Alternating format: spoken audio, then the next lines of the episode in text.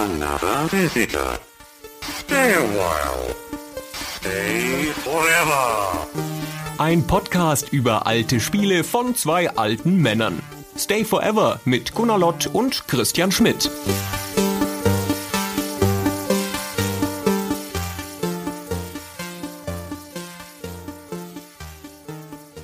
Ich weiß nicht, der Schmidt. Ich habe es mir schon immer gedacht. Der Schmidt ist nämlich in Wirklichkeit gar kein richtiger Hardcore-Spieler.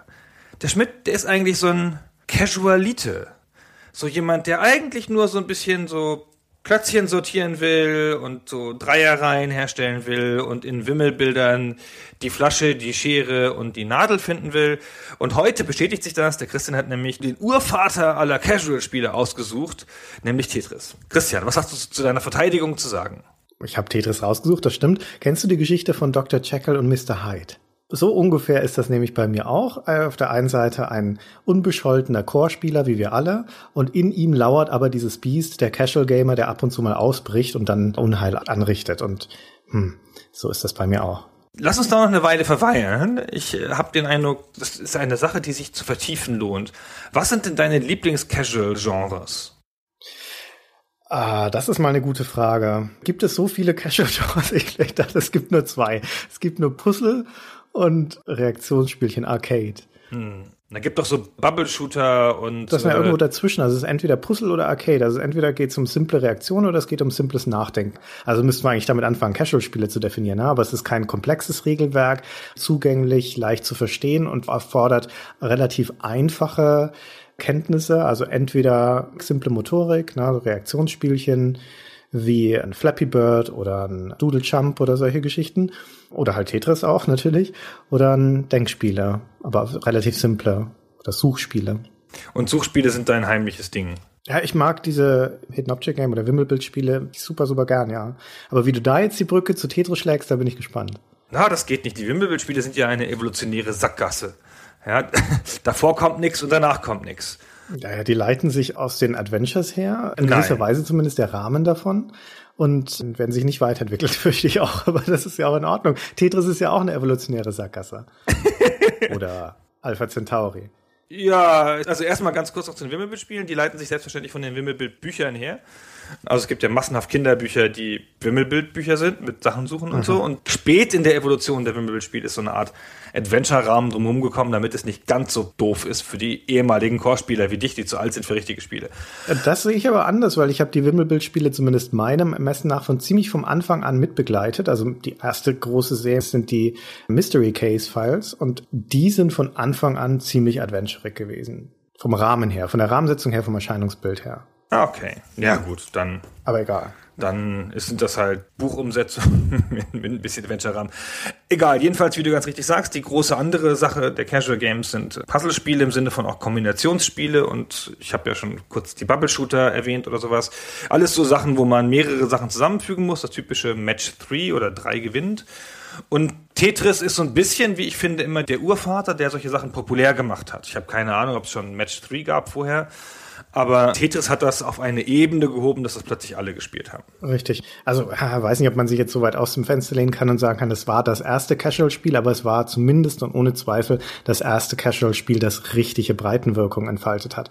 Die anderen beiden großen frühen Casual-Spiele, die allermeisten Leute kennen, oft aus eigener Erfahrung, sind die beiden Windows-Sachen. Solitaire, das wurde mit Windows 3.0 ausgeliefert, und Minesweeper mit Windows 3.1. Und das war 1990 und 93. Tetris war weiter vor. Solitaire ist ja, finde ich, eine Ausnahme, weil es ja ein Kartenspiel ist. Das ist ja noch eine Sonderreihe der Casual-Erfahrung, ja, Backgammon Online und solche Sachen, die halt so umgesetzt sind. So. Minesweeper hingegen ist ja ein originäres Computerkonzept. Das steht, finde ich, einigermaßen gleichwertig zu Tetris. Aber darüber wollen wir ja nicht sprechen. Noch nicht, da kommt dann eine eigene Folge mal dazu. Dann machen wir natürlich eine eigene Folge. Wenn es da einen Film zu gibt, dann machen wir eine eigene Folge. Genau, also Tetris.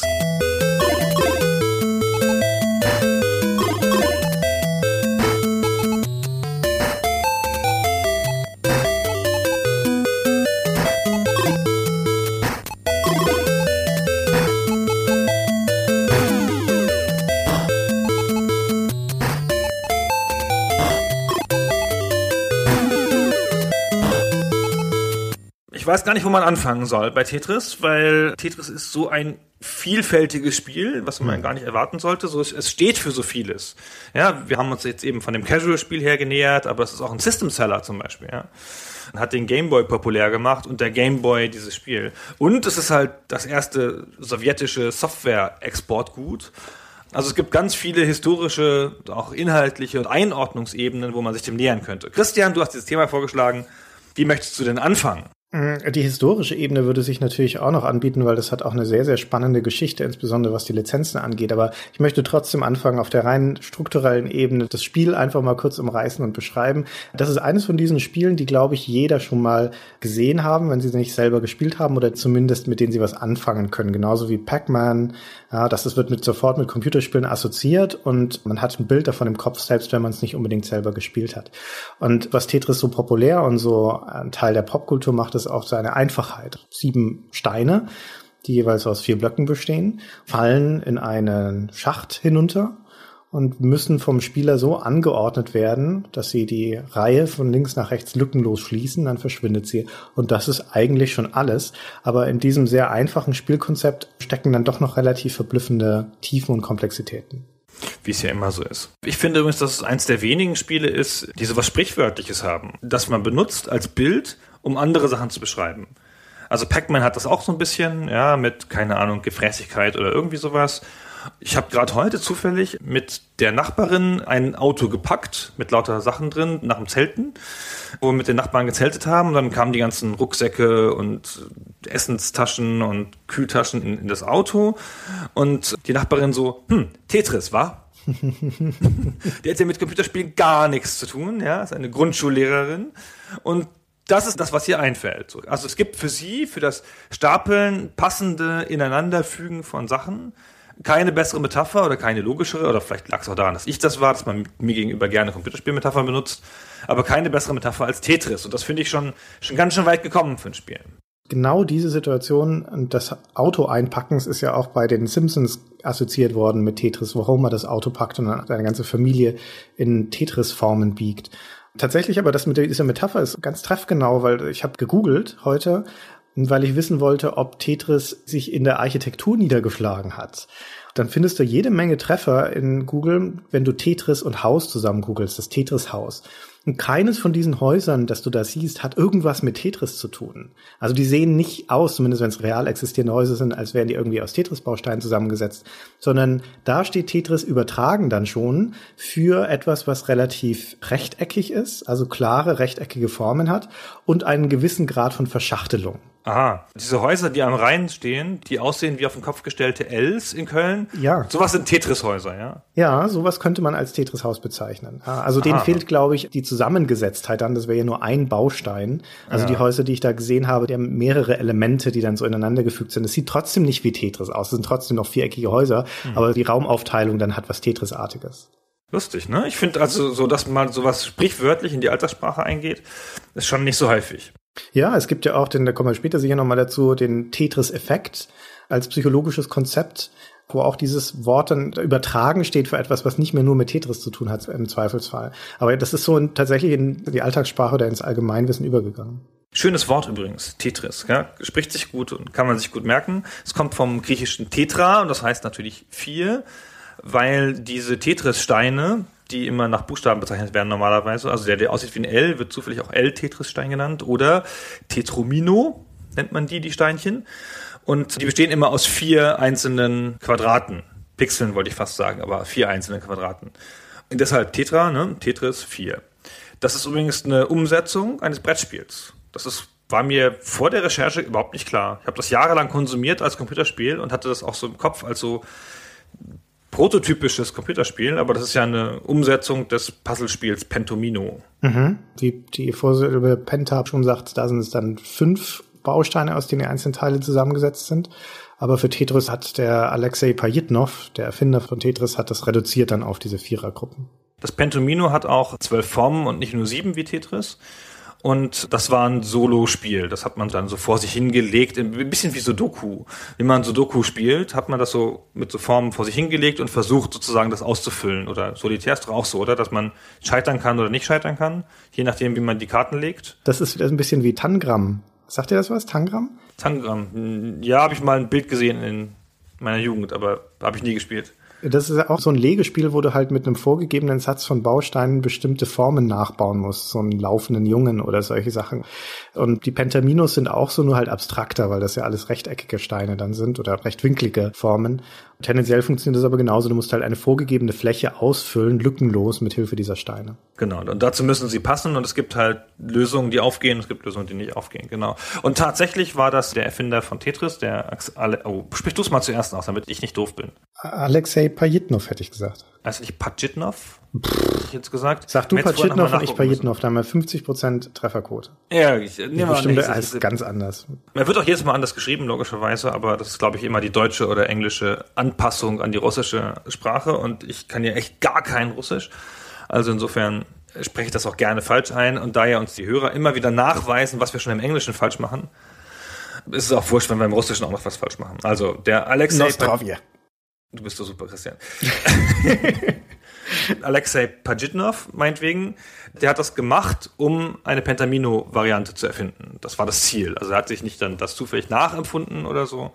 Das war das Ziel, mal eben schnell auf dem absurden Rechner, den er da hatte, den Elektronika 60. 60, das müssen wir das russische Wort für 60 noch wissen. Dann wäre es noch cooler gewesen.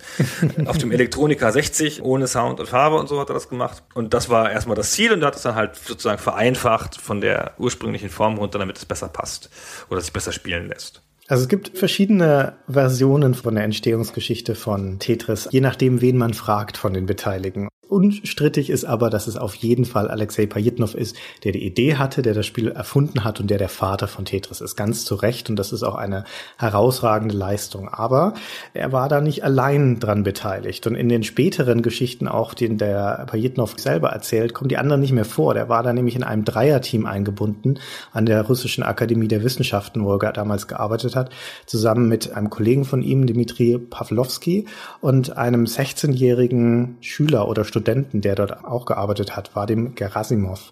Und die drei haben schon, bevor der Pajitnov die Idee zu Tetris hatte, als Team zusammengearbeitet und haben Spiele entwickelt. Also das war auch nicht seine erste eigene Entwicklung. Der Pawlowski und der Pajitnov gemeinsam hatten Ideen und der Gerasimov hat sie für den PC umgesetzt. Denn diese Elektronika 60 war eben irgend so eine proprietäre Maschine. Da hat der Pajitnov darauf gearbeitet. Und richtig populär ist Tetris aber geworden auf dem IBM-PC. Und die Übertragung darauf stammt von dem Wladimir Gerasimov. Und das war auch die Version, die sich dann verbreitet hat und dann letztendlich auch der Westen darauf aufmerksam geworden ist. Der taucht aber heutzutage kaum noch auf im Zusammenhang mit Tetris. Und das ist ein bisschen schade. Ich hatte so verstanden, dass der im Wesentlichen portiert hat. Genau, der hat portiert, ja. Genau, ja. Naja, also. Ich meine, er hat mit dran gearbeitet, in diesem ursprünglichen Dreierteam auch die Idee auszugestalten. Mhm. Ja, also die Übertragung auf dem PC ist auch mit Anpassungen einhergegangen. Und deswegen hat er durchaus auch meiner Einschätzung nach, wenn auch minimal, aber trotzdem gestaltenden Einfluss darauf. Und unbestritten stammt halt die erste populäre Version von Tetris von ihm. Genau, hat er nicht 1987 oder so auf seine Rechte verzichtet? Also schriftlich? Ja, also die einzige Geschichte, die ich dazu kenne, ist seine eigene. Der hat eine Webseite, der war dem Gerasimov, und da beschreibt er auch die Geschichte von Tetris. Aus seiner Perspektive natürlich, deswegen ist das jetzt schwer zu kontrollieren. In anderen Dokumentationen und Geschichten taucht das immer nie so auf. Aber da beschreibt er, dass 1989, glaube ich, also als es darum ging, die Rechte wirklich in den Westen zu verkaufen, dass da der Pajitnov bei ihm vorbeigefahren wäre mit einem Dokument und hat gesagt, er müsste jetzt das ganz schnell unterschreiben, da sei viel Geld drin. Und dann hätte er das in gutem Glauben unterschrieben, ohne es genauer durchzulesen, und geht davon aus, dass das eine Abtretung aller Rechte war, weil er bis heute keinen Rubel gesehen hat. Wow, oh, das ist mir entgangen. Ah, das ist ja lustig. Mhm. Ach so, mit hier, trink noch einen Schluck Wodka, Brüderchen, trink noch einen Schluck, Leute, schreib hier. Ah, okay. Ich meine, der Gerasimov hat es jetzt auch nicht so schlecht getroffen danach, ja. Der ist ja bei Google jetzt mittlerweile. Oder war lange bei Google und hat am MIT gearbeitet, also auch nach Amerika gegangen, ist nicht in Russland geblieben. So ganz schlecht wird's dem nicht gehen. Naja. Dann gibt's noch einen dritten Beteiligten oder einen vierten Beteiligten, der mal, je nachdem welche Geschichte man glaubt, da eine größere oder kleinere Rolle gespielt hat. Ein Freund von dem Alexey Pajitnov, den Wladimir Pokhilko, der damals ein, ich glaube, Psychologe war und dem der Pajitnov die frühe Idee gezeigt hat oder die frühe Version davon, dann hätte dieser Pokhilko ihnen sozusagen mit den Anstoß gegeben, das weiter zu verfolgen und zu einem vollwertigen Spiel zu entwickeln. Heutzutage kann man ihn aber nicht mehr fragen, weil der nämlich 1998 erst seine Frau und seinen Sohn mit einem Hammer umgebracht hat und dann sich selbst ermordet. Er hat keinen so guten Verlauf genommen, diese Geschichte. Den kennen wir gar nicht. Der hat mit unseren schönen Spielen nichts zu tun, solche Leute. Das ist die dunkle Seite von Tetris. Ja, genau. Und die Tetris-Morde. Also, aber der Pajitnov hat schon in einzelnen Interviews immer mal wieder erwähnt, dass Psychologen in seiner Umgebung gearbeitet haben und dass er davon auch Anregungen bekommen hat und dass die auch öfter gemeinsam gearbeitet haben an irgendwelchen Projekten. Aber wie gesagt, solche Geschichten, das ist wie meine Anekdoten, ja, das erzählst du 5-mal, jedes Mal hat sich was geändert. Ja, das stimmt. Und wie so häufig bei der Entstehung von solchen Konzepten möchte man das gerne zurückführen auf den singulären Geistesblitz eines einsamen Genies. So ist es aber in der Realität ja selten. Das sind immer unterschiedliche Quellen, die das noch mit beeinflussen. Aber das soll die Leistung von dem Alexey Pajitnov trotzdem nicht schmälern. Denn wie gesagt, das ist sein Geisteskind. Genau. Und er hat ja dann auch noch Anerkennung dafür bekommen. Ausreichend. So ist es ja nicht. Aber erstmal ging das ja kompliziert weiter, wenn wir jetzt schon in der Historie sind. Wir sind übrigens, was wir noch gar nicht gesagt haben, im Jahr 1984. Genau, und wir sind in Moskau, müssen wir nochmal genau verorten, genau an dieser russischen Akademie der Wissenschaften, wo der Alexey Pajitnov arbeitet und auf diesem Elektronika 60 das Gerät testet sozusagen. Und er schreibt dann also Software, um diese Geräte zu testen, und in seinem Fall sind das in den meisten Fällen Spiele. Und er ist KI-Forscher übrigens. Ja, also soweit es das damals, keine Ahnung, in welchem Zustand die künstliche Intelligenz damals war, aber es ist ja auch schon die Zeit, wo man so Programme geschrieben hat wie Eliza oder sowas, also dieses Ding, mit dem man reden kannte sozusagen. Zu der Zeit war das, und der hat da geforscht. Er war am Computer Center dieser sowjetischen Akademie, und das erklärt auch, warum man da mit Psychologen zu tun hat und so, in diesem ganzen KI-Komplex, genau. Und dann hat er das halt mit der Elektronika gemacht, und das gab noch keine Grafik auf der Elektronika, also er konnte keine Steine bauen, sondern hat das mit so Buchstaben nachgezeichnet, wie in frühen ASCII-Spielen. Und dann hat er, wie er es so erzählt, dann im Rückblick so, das konnte er nicht mehr aufhören zu spielen, und das ging dann wie ein Lauffeuer durch sein Institut. Es gibt da eine sehr schöne Dokumentation darüber, der BBC, die diesen Entstehungsprozess und vor allen Dingen auch den nachfolgenden Rechtestreit skizziert, und da erzählt er auch nochmal unter anderem auch, wie sich das ausbreitet. Ich spiele mal einen kurzen Ausriss ein. I did play a lot with this kind of strange prototype and I can't stop it myself. And then I let people play, and I realized that it's not myself who is cuckoo, because everybody who touched this game can stop playing either. Also, wie gesagt, da erzählt er, er habe das Spiel, nachdem er es auf dem Elektronika 60 produziert hat, ständig gespielt, weil er sich davon so schwer lösen konnte, bis die Kollegen dann irgendwann alle gefragt haben, was machst du da eigentlich? Dann hat er es ihnen gezeigt und dann festgestellt, er ist nicht verrückt, sondern die anderen spielen das auch wie blöde und können sich schwer davon lösen. Und das ist eine von den Dingen, die sich wie ein roter Faden durch die Geschichte von Tetris ziehen, durch die ganze Entstehungs- und Verbreitungsgeschichte, dass das Spiel Leuten gezeigt wurde oder dass Leute nur darauf aufmerksam geworden sind, weil sie andere beobachtet haben beim Spielen und dann festgestellt haben, dass sie sich nicht mehr davon lösen können. Ja, dass es eine Sogwirkung entfaltet, wie kaum ein anderes Spiel vorher. Es ist etwas, was sie so in der Form noch nie gesehen hatten. Also hatten sie einen hohen Neuigkeitsgrad, obwohl es sehr simpel aussieht. Und es entwickelt eine Art von Haltekraft, von Faszination, die selbst für damalige Zeit sehr einzigartig war. Und erstaunlicherweise ohne Achievements. Stell dir mal vor, Fest. Man schafft es doch heute gar nicht mehr, einen Spieler länger als für 17 Minuten an ein Spiel zu fesseln ohne Achievements. Wir kommen noch gleich auf die Haltekraft zurück, das ist ein wichtiger Punkt bei dem Spiel. Aber wie schön du vorhin gesagt hast, in einer Dokumentation der BBC. Das ist nämlich total häufig, wenn man über historische Themen spricht, egal welcher Art, ja, keine Ahnung, Hitler und Pajitnov und Dritter Weltkrieg, weiß keine Ahnung, irgendwas, Popkultur, immer kann man an irgendeiner Stelle des Gesprächs sagen, übrigens dazu gab es eine schöne Dokumentation der BBC. Man sagt nie, oh, da gab es eine interessante Dokumentation vom ZDF. Komischerweise. Ja, ist das nicht merkwürdig? Auf diesen Außer wenn es um den Dschungel von Papua-Neuguinea geht, dann vielleicht schon.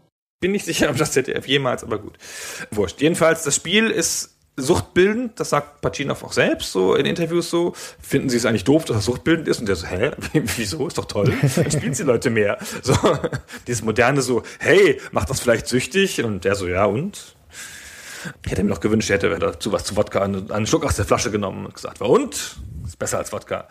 Und das geht aber auch fast jedem so. Es ist ein endloses Spiel, ohne Achievements, also ohne auch echtes Ziel. Ja, man kriegt halt nur einen Highscore, den man zu schlagen hat sozusagen, und das Spiel zählt die Reihen mit. Da kann man natürlich dann, keine Ahnung, 25, 50, 100 schaffen.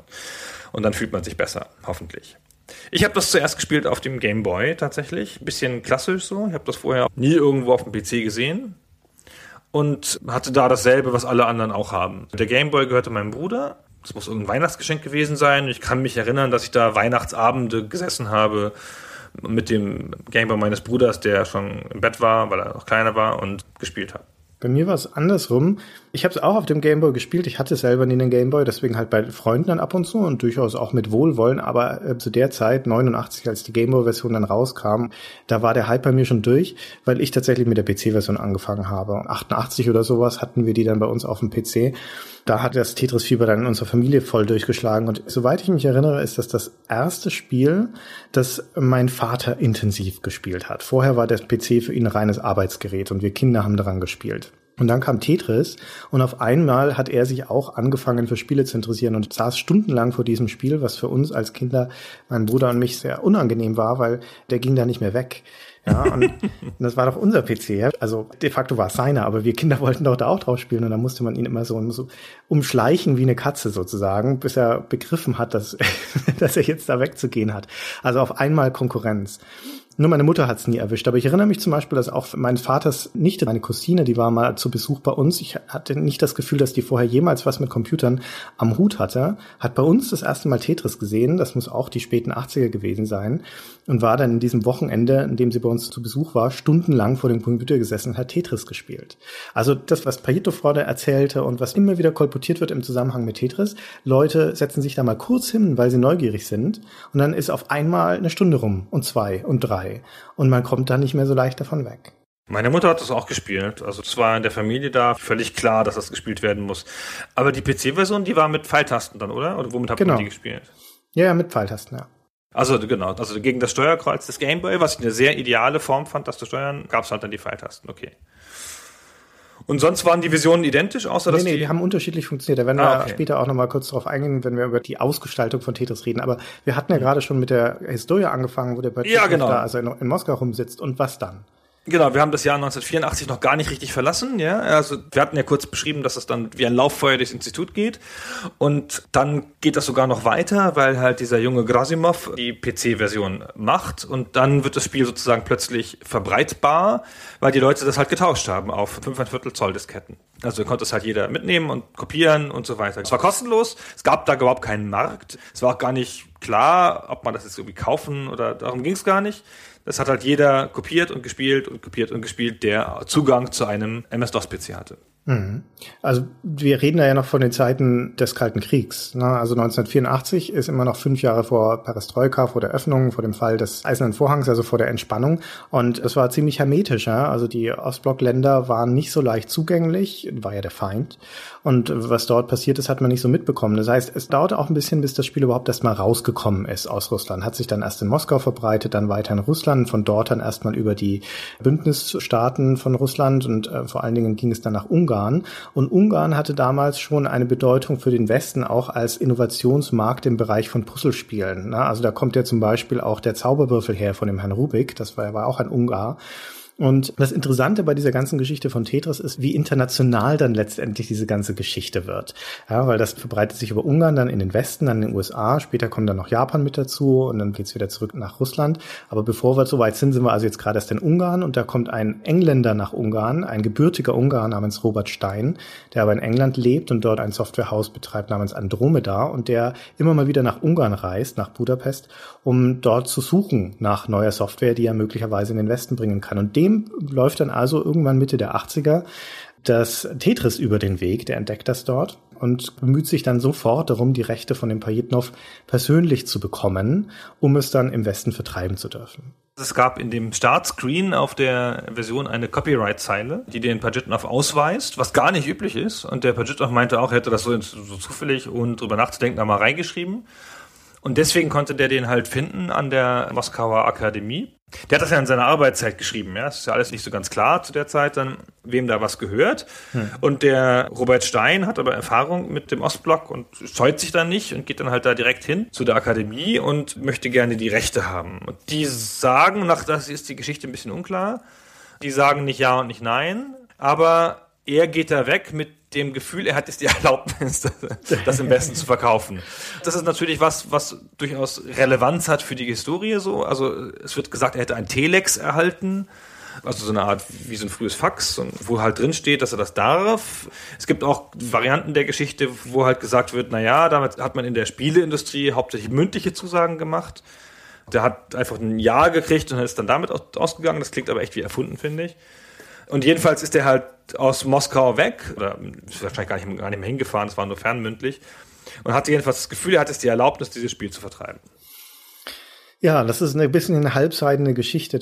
Auf jeden Fall verbreitet sich dann über ihn und Andromeda Software Tetris im Westen, über MirrorSoft in England, über Spectrum Holobyte in den USA. Das wird lizenziert und sublizenziert. Also er verkauft es an die beiden, das sind seine Geschäftspartner. Genau, also wie du schon sagtest, der geht davon aus, dass er die Rechte hat und verkauft es erstmal weiter. An MirrorSoft. Spectrum Holobyte ist einfach das US-Dependance von MirrorSoft und die wiederum verkaufen es weiter nach Japan an eine Firma namens Bulletproof Software, ein kleines Studio von einem Niederländer, gebürtigen Niederländer und Halb-Indonesier namens Henk Rogers. Auch wieder so ein Weltbürger, oder? Der ist, seitdem er 11 Jahre alt war, in New York aufgewachsen, dann nach Japan gegangen, hat 1983 dort ein eigenes Studio gegründet, um in Japan Spiele zu machen. Also schon mal eine sehr interessante Geschichte. Der wiederum wird dann von Nintendo beauftragt. Nein, der Henk Rogers, der hat das Spiel gesehen, als er schon im Westen draußen war. Ja, der hat die Lizenz für den japanischen Markt. Genau, dann wollte der das kaufen und hat dann das an Nintendo unterverkauft, theoretisch. Das wurde nämlich pro Version verkauft. Ja, es hatte jemand die Rechte für die Atari ST-Version, es hatte eine Rechte für die Amiga-Version, es hatte jemand die Rechte für die Arcade-Version und dann gab es noch Länder-Versionen. Das gab halt so ein reines Konstrukt so. Es gab auf der russischen Seite die E-Log, die hat dann sozusagen diese Rechte gesammelt und hat versucht, das so einzeln zu verkaufen. Ja, aber erst später. 89 schon. Ja, 89, aber zu dem Zeitpunkt, wo wir jetzt sind. Aber der Henk Rogers hat es angeblich auch aus 88 gesehen, das Spiel. Ja, das kann gut sein, weil 1987 bringt Spectrum Holobyte seine PC-Version heraus. Genau. Und dann kann es gut sein, dass es 88 dann nach Japan geht, in Bulletproof Software, da macht der Henk Rogers dann eine Version für diesen Markt und der ist in guten Kontakt mit Nintendo und die zeigen ihm einen Prototypen von diesem Game Boy, also von diesem Handheld, das dann 89 auf den Markt kommen wird und da sagt er, na, da wird doch dieses Tetris ein tolles Spiel für euch. Na, eben auch wieder wegen diesem Casual-Charakter, denn Nintendo will ursprünglich Super Mario da bundeln als Software mit dem Game Boy. Und der Henk Rogers sagt ihnen, naja, das könnt ihr schon machen, aber dann werden hauptsächlich Teenager-Jungs euer Gerät kaufen. Wenn er da Tetris damit bundelt, dann kauft es jeder. Ja, dann ist es für jeden interessant. Und schließlich sagt Nintendo, okay, dann besorg uns die Rechte dafür, dass wir das auf diesem Handheld machen können. Und daraufhin beginnt eigentlich erst die Aufdröselung, die Rückverfolgung von dieser ganzen Lizenzgeschichte, die bisher relativ unabhängig von den Russen oder sogar weitgehend ohne Wissen der Russen stattgefunden hat. Und auf einmal reisen 3 Parteien nach Russland, nach Moskau, um aufzuklären, was überhaupt mit diesen Rechten los ist. Nämlich zum einen der Henk Rogers, der das für Nintendo haben möchte, zum anderen der Robert Stein, der das jetzt klären möchte, ob er die auch für alle Plattformen tatsächlich haben kann, die Rechte. Und auch noch der Kevin Maxwell, der gehört zu dem MirrorSoft-Imperium und der möchte auch die Rechte haben. Der hat sie ja schon. Er hat sie ja eigentlich von dem Robert Stein unterlizenziert, aber er möchte an die Quelle gehen. Genau, der denkt ja auch, er hat sie schon, genau. Die denken, sie haben die PC-Version, aber die möchten sie auch für die Konsolen haben, weil gerade in den USA sind die Konsolen der riesige Markt. Ja, man möchte es gerne auf NES bringen. Nein, die wollen das an Atari weiterverkaufen. Ja, oder auch so. Also auf jeden Fall 3 Parteien reisen nach Moskau. Also tatsächlich wirklich zeitgleich. Die sind auch zur gleichen Zeit in Moskau. Und keine weiß von der anderen. 3 Leute sind gleichzeitig in Moskau und wissen nichts voneinander. Ja, genau. Und die Russen, also ist auch ein bisschen cool. Das sind die Russen. Ja, die Sowjets. Wir sind in den 80ern. Die haben ja gar keine Ahnung vom Kapitalismus. Das sind ja so unschuldige Sozialisten, die das Gute für alle wollen, ja? Und dann kommen da diese Kapitalisten, dieser Kevin Maxwell, den du so leichtsinnig da nennst, dessen Vater ist ja Robert Maxwell, der internationale Magnat. Und diese 3 harten Kapitalisten reisen da an und alle mit Geld und Macht und Verbindungen und dem gegenüber steht so eine russische Lizenzagentur, die echt null Ahnung hat von Software. Und die Russen verhandeln das aus.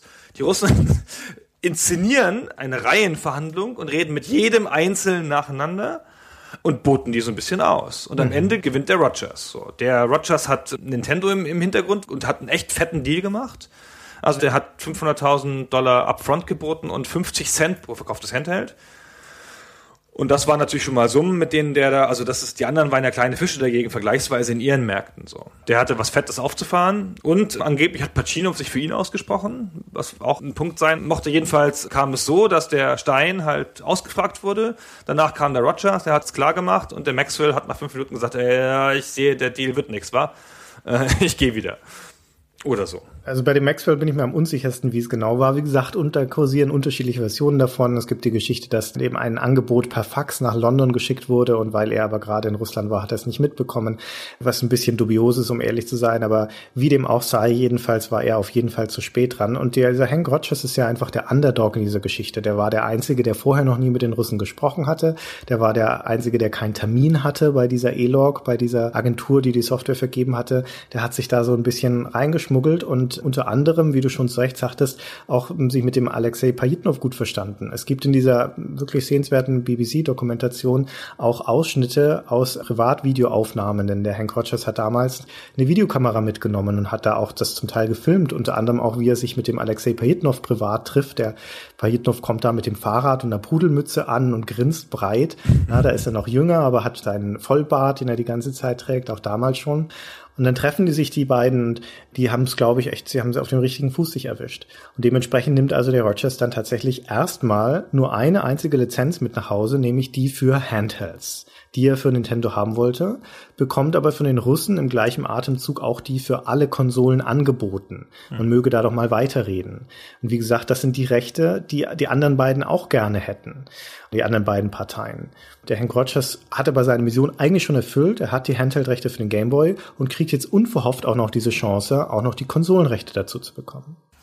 Was ein ziemliches Desaster ist, weil wir wissen ja alle, wie das ausgegangen ist. Nintendo hat die ja bekommen.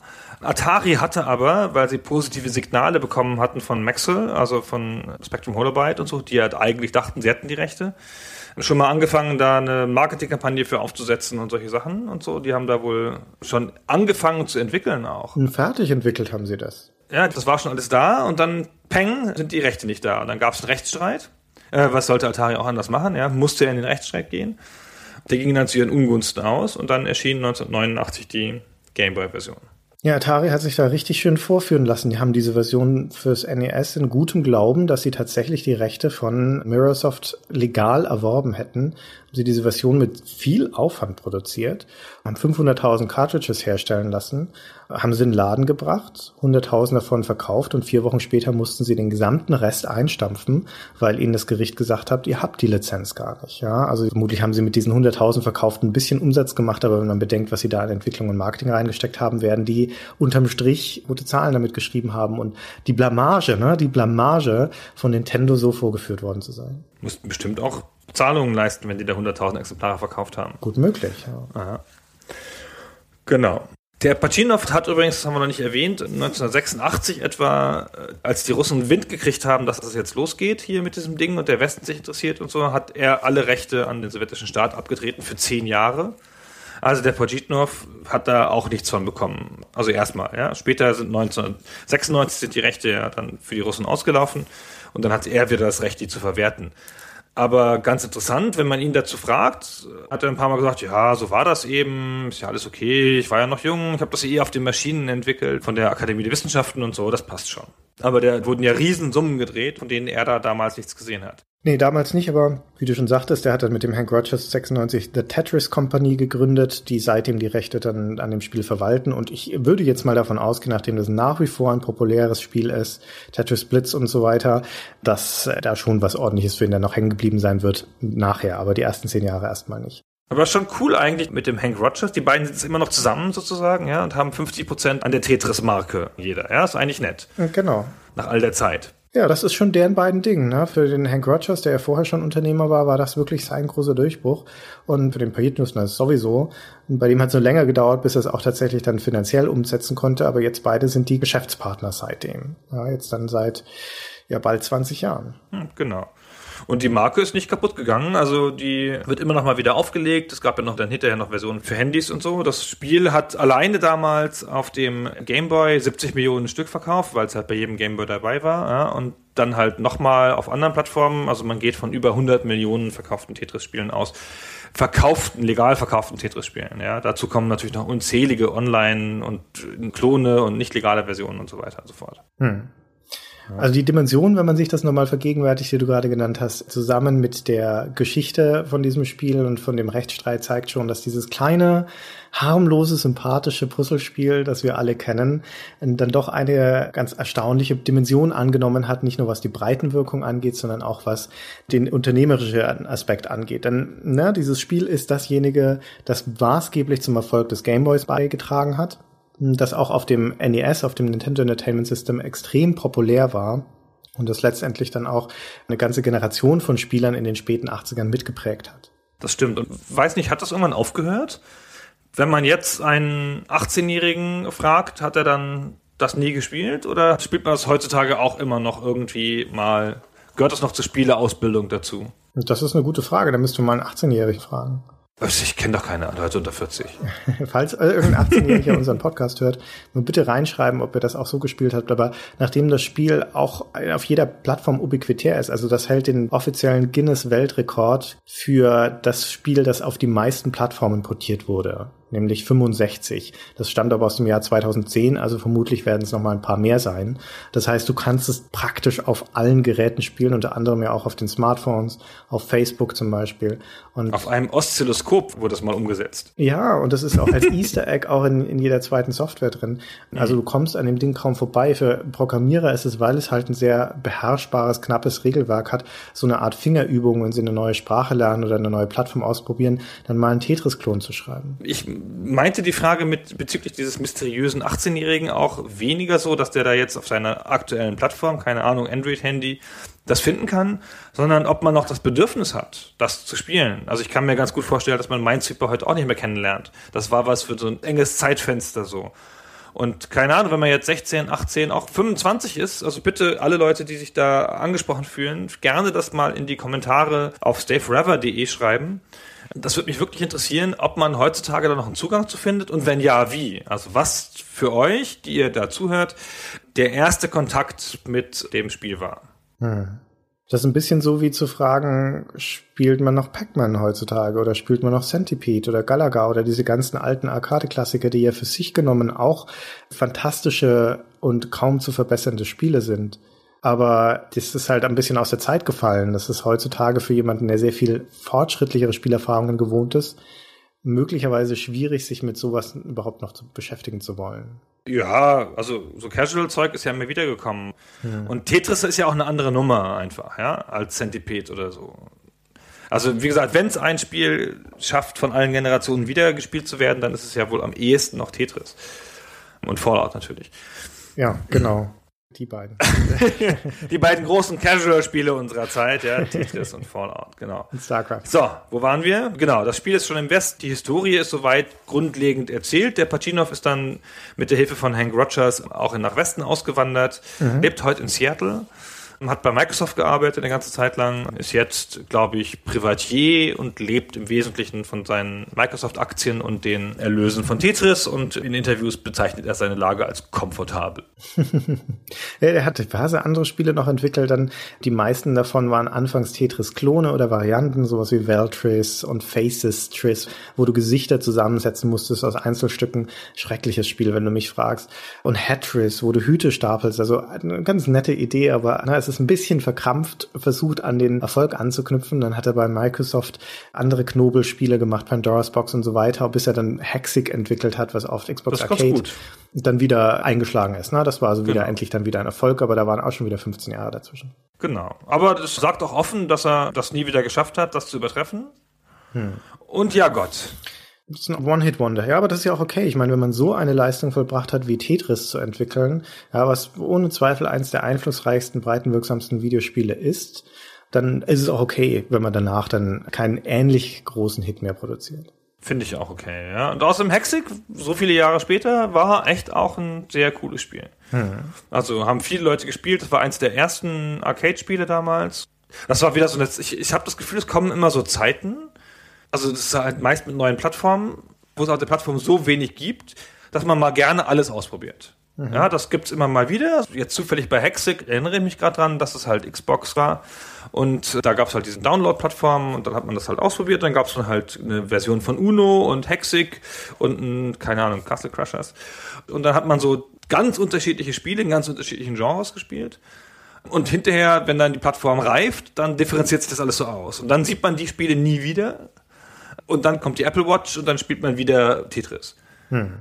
Eine ganze Zeit lang war es so, dass mit jedem Hardware-Miniaturisierungszyklus und neuen Plattformen die alten Spielideen wieder aufgekommen sind. Das erste, was du auf den Handys dann gespielt hast, war ja auch Snake. Letztendlich also wieder ein Spiel aus der Arcade-Zeit oder Pong zum Teil sogar, weil die Hardware dann halt einfach noch nicht fortgeschritten genug ist, um das darstellen zu können oder weil es also ein weites, offenes Feld ist, dass die einfachen Spiele dann erstmal wieder eine Chance haben. Genau.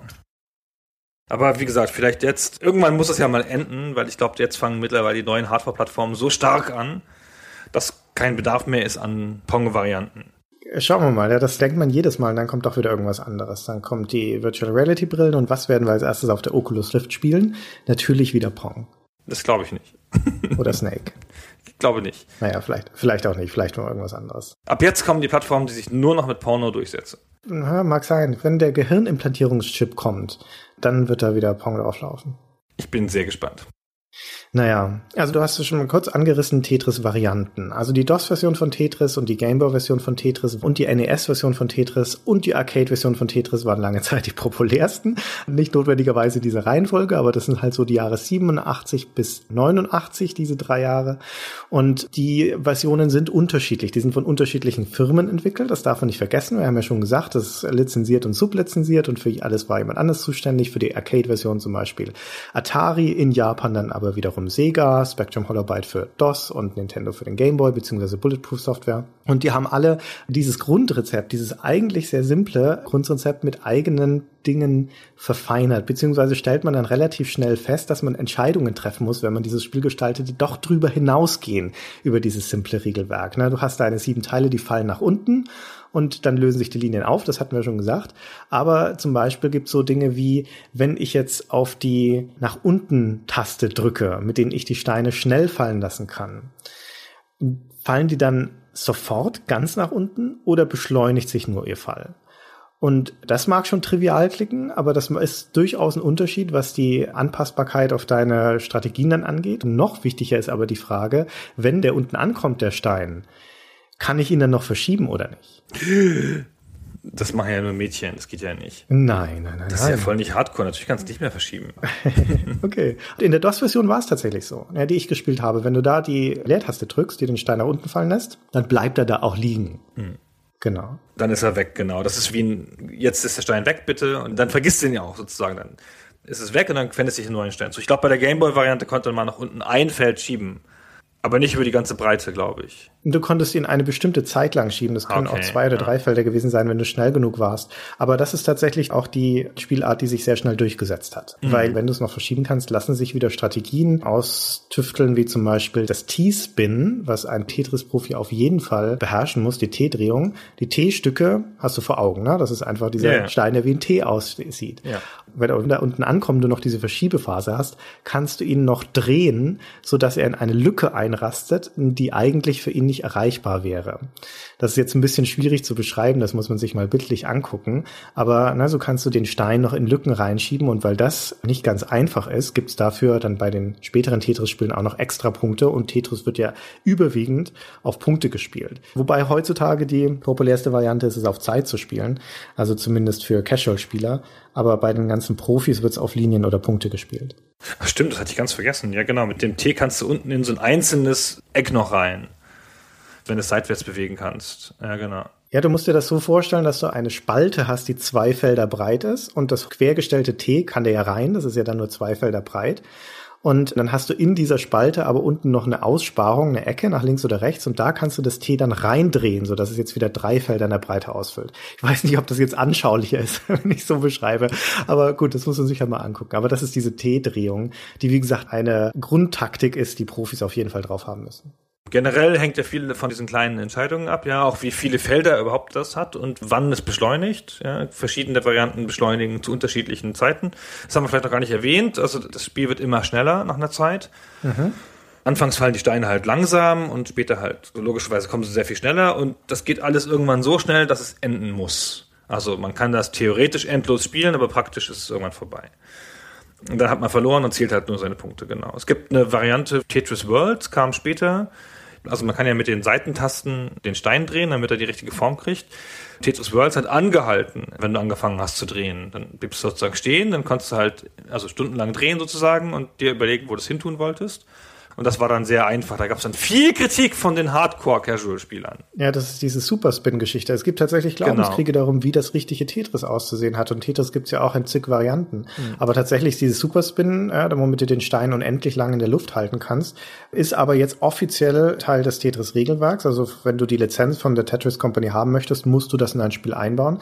Einfach deswegen, weil es relevant ist bei Spielmodi, in denen du ein Zeitlimit hast. Ja, also klassisch ist in 2 Minuten so viele Punkte wie möglich zu machen. Und wenn du den Stein dann in der Luft hältst, illegal in Anführungszeichen, nützt dir das ja nichts, weil ja währenddessen die Zeit trotzdem runtertickert. Ja, dementsprechend ist es also kein Nachteil. Aber wie du schon zu Recht sagst, das hat erstmal für ordentlich Kontroverse gesorgt. Ne? Also auch bei Casual gibt es Hardcore-Spieler, die eine starke Meinung haben. Das ist schwierig, das als Casual-Spiel zu klassifizieren, weil es ganz eindeutig auch eine Hardcore-Gemeinde hat, auch wenn es natürlich dann das Einstiegspotenzial so leicht ist, ne, und die Hürde so niedrig ist, dass das deutlich als Casual-Spiel durchgeht. Es ist aber dennoch natürlich was starke Anforderungen an deine Motorik stellt, ja, was dich unter Stress setzt, weil es ja immer auf Zeit geht. Du kannst verlieren dabei, relativ leicht sogar. Und es hat eine Lernkurve, die es dir ermöglicht, sehr hoch zu kommen, ne? Also wo du tatsächlich dann als Core-Spieler auch eine große Herausforderung hast.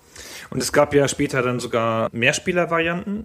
Das habe ich nie so richtig gespielt, ehrlich gesagt. Schon beim Game Boy, genau, das konntest du mit dem Linkkabel, konntest du Mehrspieler spielen. Also da hat im Wesentlichen jeder für sich selber gespielt, und beim großen Erfolg konnte man dem anderen eine Linie reinschieben. Und zwar unten, also dann wurde das einen höher. Ganz schön fies eigentlich. Aber das habe ich keine persönlichen Erfahrungen mit. Ich habe überhaupt nie viel Linkkabel gespielt auf dem Game Boy. Hast du das am Rechner gespielt, Multiplayer? Da ging es nicht. Auf dem PC gab es keinen Multiplayer-Modus. Später vielleicht, dachte ich. Weiß ich nicht. Nee, na gut. Ja, später, als du schon Wimmelbildspiele gespielt, dann... Genau, da war alles andere egal. Fallout habe ich da gespielt. Genau, also ich kann jetzt leider nicht ausführlich berichten über die Faszination des Multiplayer für Tetris. Das war bestimmt auch toll. Ich habe es 1-2 Mal gespielt, aber ich kann mich nicht mehr gut erinnern. Also der Multiplayer spielt interessanterweise, wenn man auf die Turnierebene geht, und dazu gibt es später auch noch interessante Sachen zu sagen, spielt er keine Rolle. Wenn da gegeneinander gespielt wird, wird nicht im Multiplayer-Modus gespielt, also zumindest meines Wissens nicht, sondern spielen halt beide die gleiche Partie gegeneinander. Dementsprechend ist der Multiplayer-Modus eher als Gimmick zu sehen, finde ich, und nicht so sehr als die Hauptattraktion. Tetris ist ein Spiel, das man primär für sich alleine spielt. Mhm. Aber ja, wie ich vorhin schon sagte, also dieses auf den ersten Blick täuschend simple Spiel hat dann halt doch auch, was die Ausgestaltung angeht, einige Komplexitäten. Wir haben schon einiges gesagt, na, mit den schnellen oder langsamen Fallen, dürfen sie noch gleiten oder nicht, ist der T-Spin erlaubt oder nicht. Eine wichtige Sache ist zum Beispiel auch noch der Wallkick. Wallkick heißt, ganz simpel kann ich das Teil dann noch drehen, wenn es an dem Seitenrand von diesem Schacht sich befindet. Ja, weil da kann ich ja, wenn es da anliegt an der Seite, kann ich sie eigentlich nicht mehr drehen. So ist es zum Beispiel in der Gameboy-Variante. Da muss ich es dann wieder ein Stück wegbewegen. Und in späteren Spielen wurde dann aber auch ganz offiziell eingefügt, dass du das Teil auch dann noch drehen kannst, wenn es sich an der Wand befindet. Dann wird es also vom Spiel automatisch quasi ein Feld vom Rand wegbewegt. Und so triviale Sachen wie die Ausgangsposition der Teile zum Beispiel. In der NES-Version erscheint die immer in der gleichen Orientierung oben, in der Mitte des Spielfeldes. Gibt aber auch Varianten, da sind sie zufällig gedreht, sodass du sie erst hindrehen musst. Das macht durchaus einen Unterschied. Aber mit dem größten Unterschied für Tetris-Spieler, und das ist auch einer der Gründe, warum die originale DOS-Version, die ich gespielt habe, sehr, sehr viel schwerer ist und auch heutzutage nicht mehr gespielt wird, ist, ob es eine Vorschaufenster gibt für das nächste Teil, das kommt oder nicht. Das macht einen extrem großen Unterschied, weil wenn du dir das vor Augen führst, dass du das Tetris spielst, vielleicht die Gameboy-Version, Ja, das wird ja immer schneller.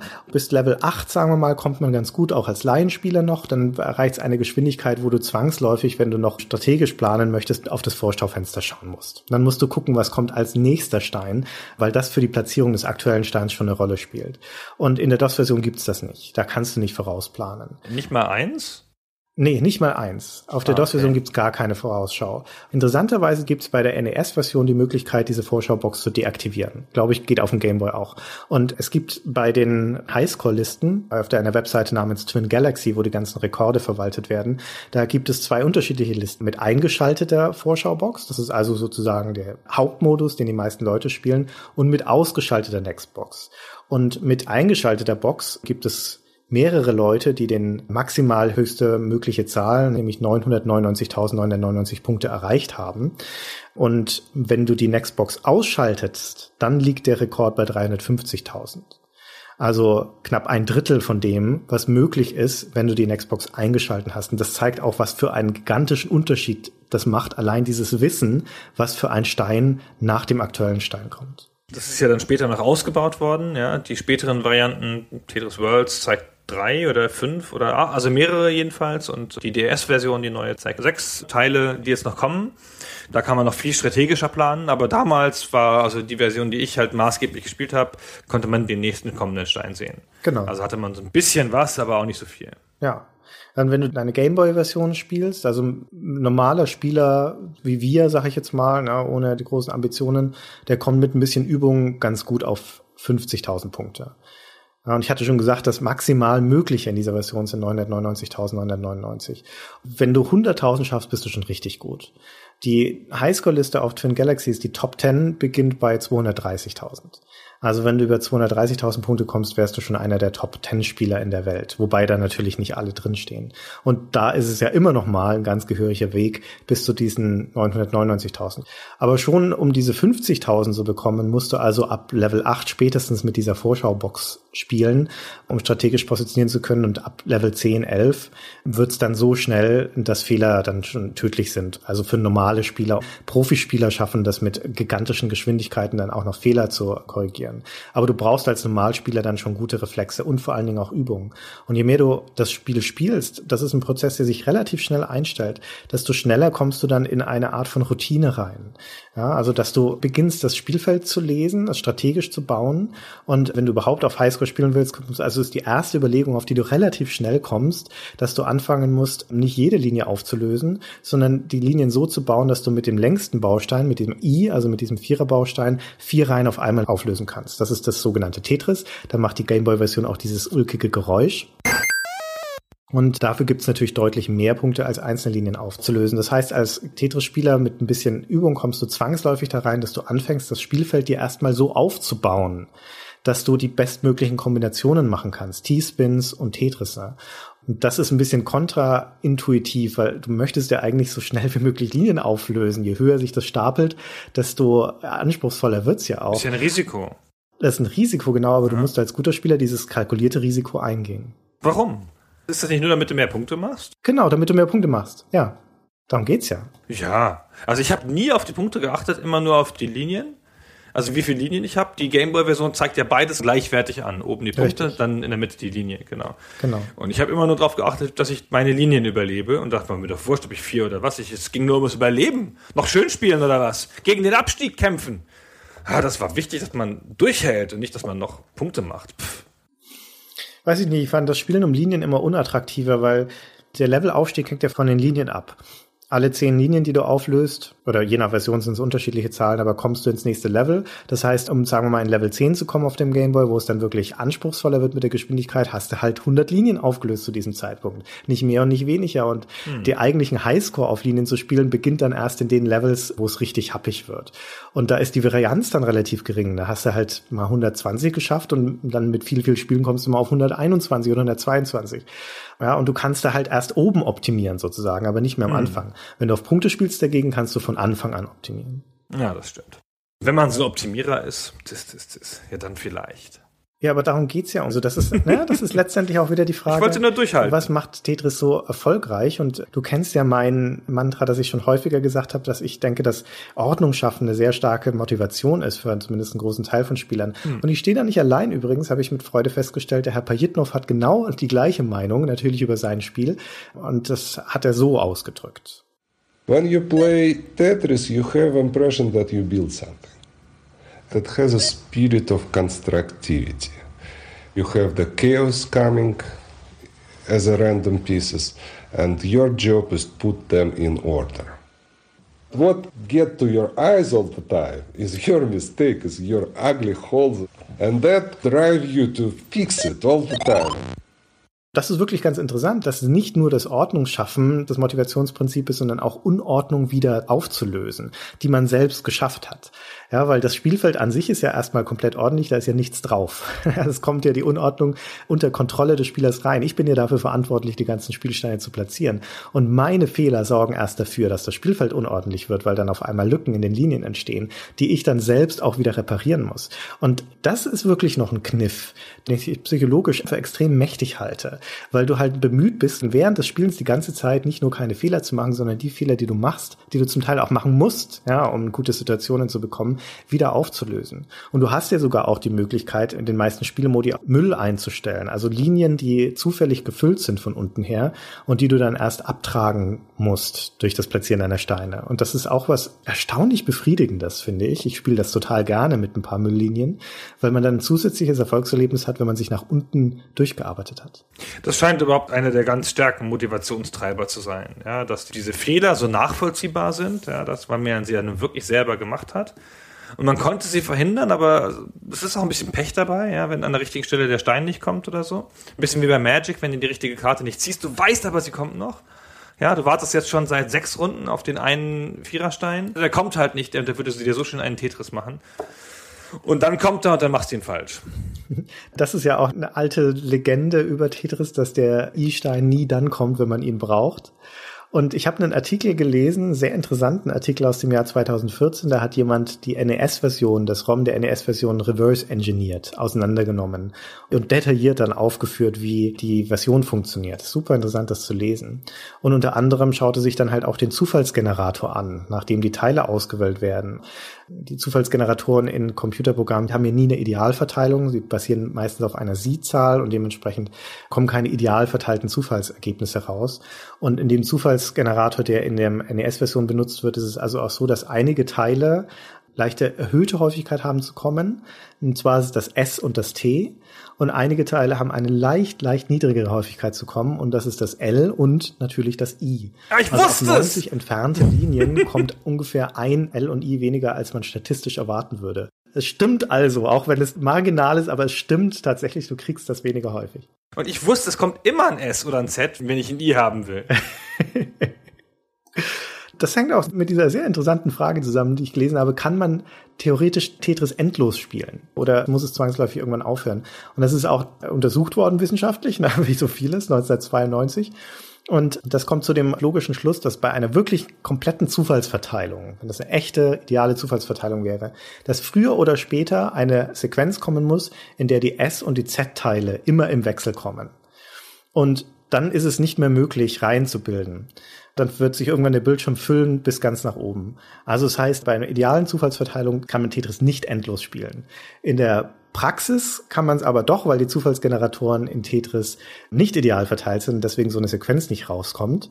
Und vor allen Dingen, weil die neueren Spiele auch die Serien brechen. Also da kannst du nicht mehr als 2S oder 2Z hintereinander bekommen oder 3 oder sowas. Ja, dann ändern die es automatisch.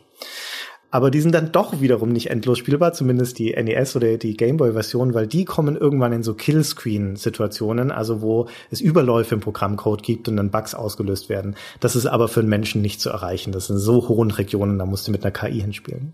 Ah, okay. Naja, mein Ehrgeiz endete irgendwo in den Hundertern. Also Linien, nicht Punkte. Ja, wo wir schon von Ehrgeiz reden, zum Thema Tetris Meisterschaften und Rekorde. Gibt's auch sehr, sehr interessante Geschichten, finde ich. Oder überhaupt, das ist natürlich ein Ding, ja. Also die erste Tetris-Meisterschaft hat Nintendo selber ausgerichtet, die berühmte Nintendo-Weltmeisterschaft im Jahr 1990. Da war auch Tetris dabei und das ist auch die einzige Nintendo-Weltmeisterschaft, die jemals ausgetragen wurde im Jahr 1990. Und deswegen gibt es also bis heute einen und genau einen offiziellen Tetris-Weltmeister. Und das ist Thor Aackerlund.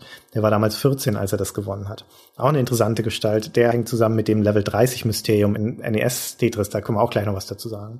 Aber praktisch jede Version von Tetris hat also seine eigenen Rekorde. Und auf dem NES ist das, wie gesagt, begrenzt auf die 999.999. Und das haben 7 Leute. In der Game Boy Hitliste auf Twin Galaxies ist interessanterweise Steve Wozniak drin. Mit 507.000 Punkten aus dem Jahr 1990. Das ist Platz 4 der Twin Galaxies Liste. Steve Wozniak, der Mitbegründer von Apple, ist einer von den Tetris-Meistern. Und der Rekordhalter auf dem Game Boy Tetris mit 748.000 ist ein Deutscher, Uli Horner. Der hat das sogar auf seinem LinkedIn-Profil vermerkt, wie übrigens die allermeisten Tetris-Weltrekordhalter es in ihren LinkedIn-Profilen vermerkt haben, dass sie Tetris-Meister sind. Und der ist heutzutage Geschäftsführer in einem Londoner Ingenieursbüro. Siehst du, diese intensiven Computerspiele, das sind alles Leute, die es zu was bringen im Leben. Also bei Tetris kann man das durchaus sagen. Vielleicht nicht bei allen, aber das sind durchaus, also es sind viele Studenten mit dabei. Hier einer der größten Rekordhalter bei Tetris ist der Harry Hong. Das ist einer der besten Tetris-Spieler. Der war der Erste, der den NES-Rekord aufgestellt hat, also mit dieser maximal erreichbaren Zahl. Danach zählt es einfach nicht höher. Und Tetris DX, da haben sie eine Highscore-Stelle mehr hinzugefügt. Also da sind jetzt 9.999.999 vorstellbar.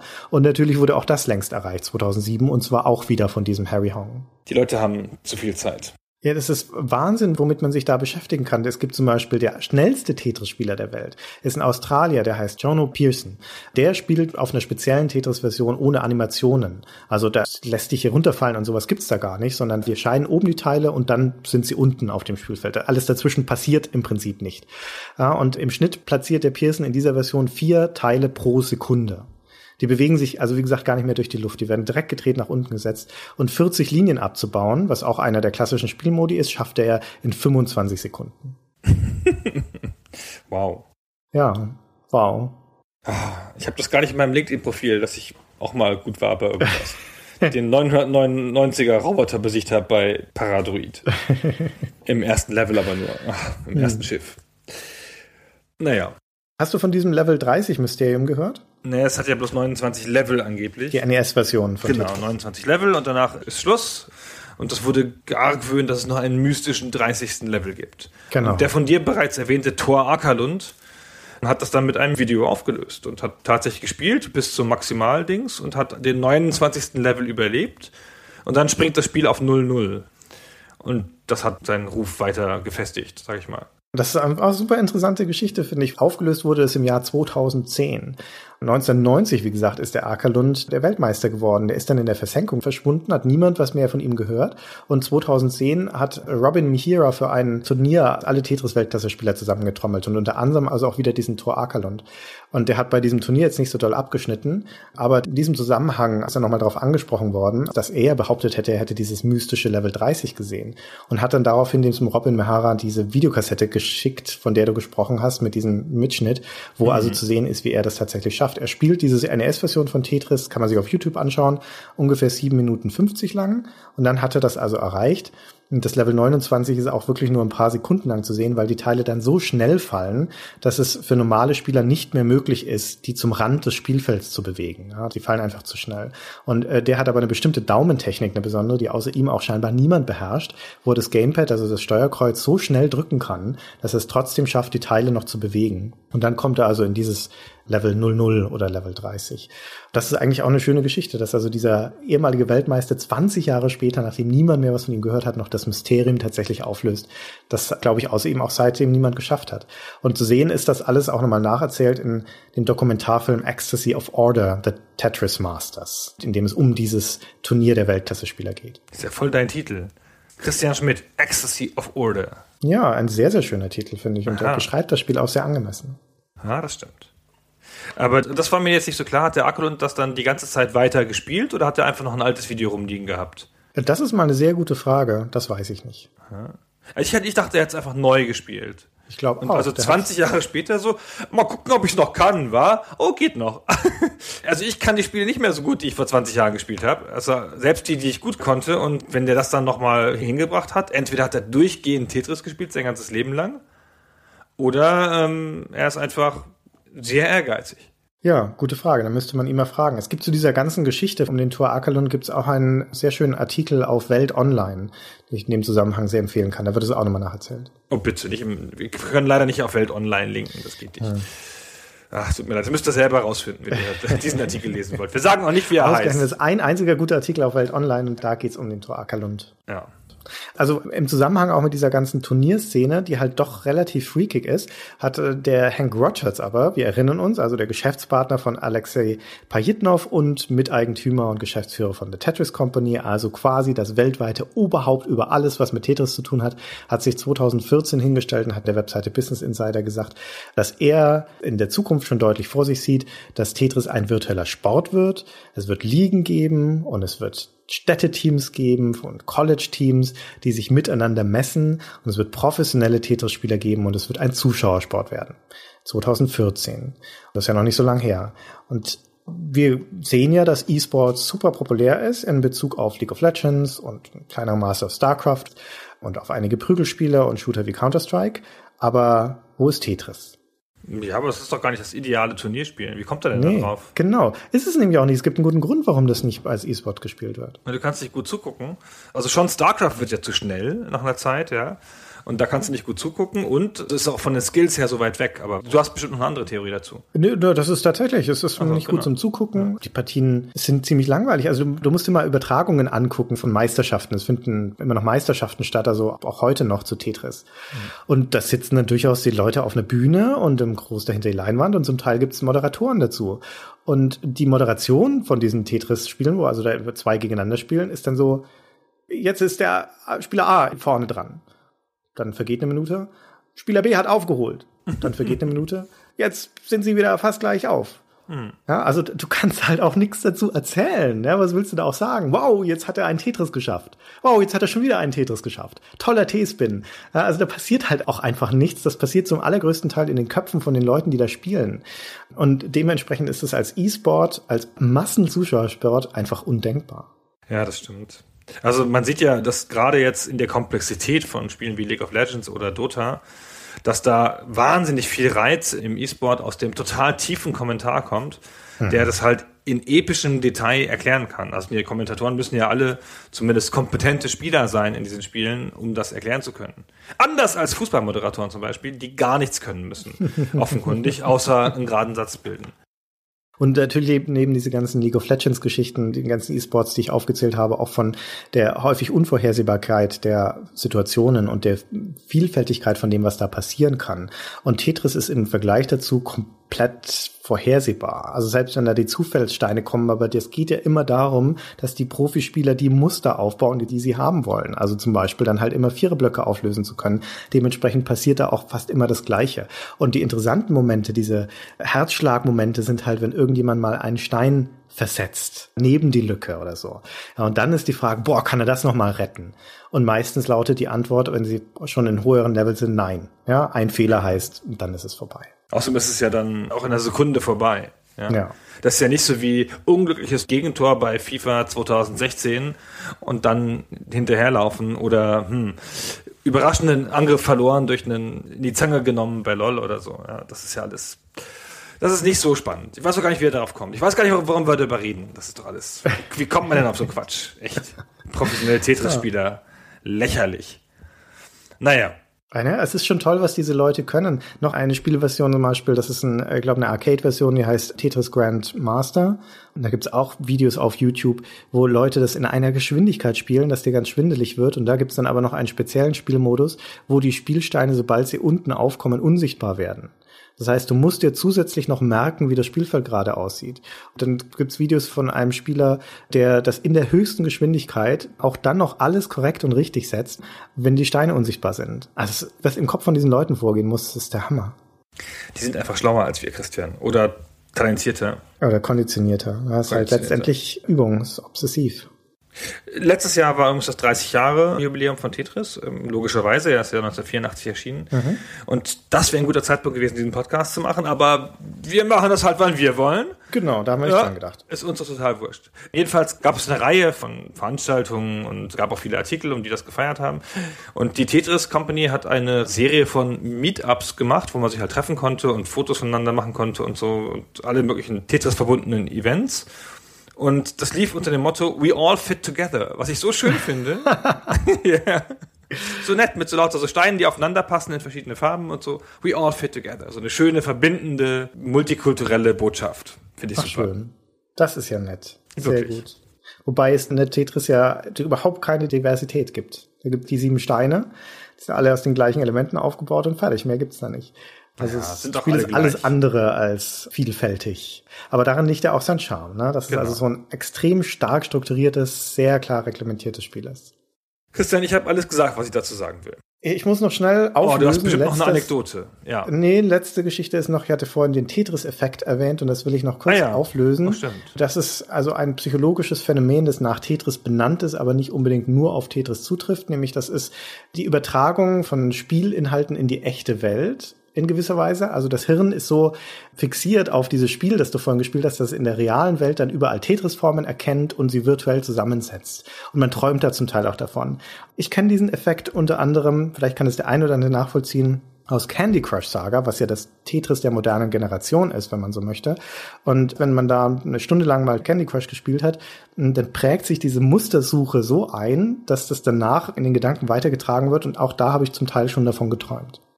Das ist der Tetris-Effekt. Ja, gut. Die Mustersuche des Gehirns ist so stark, das kann man sich ja gar nicht vorstellen.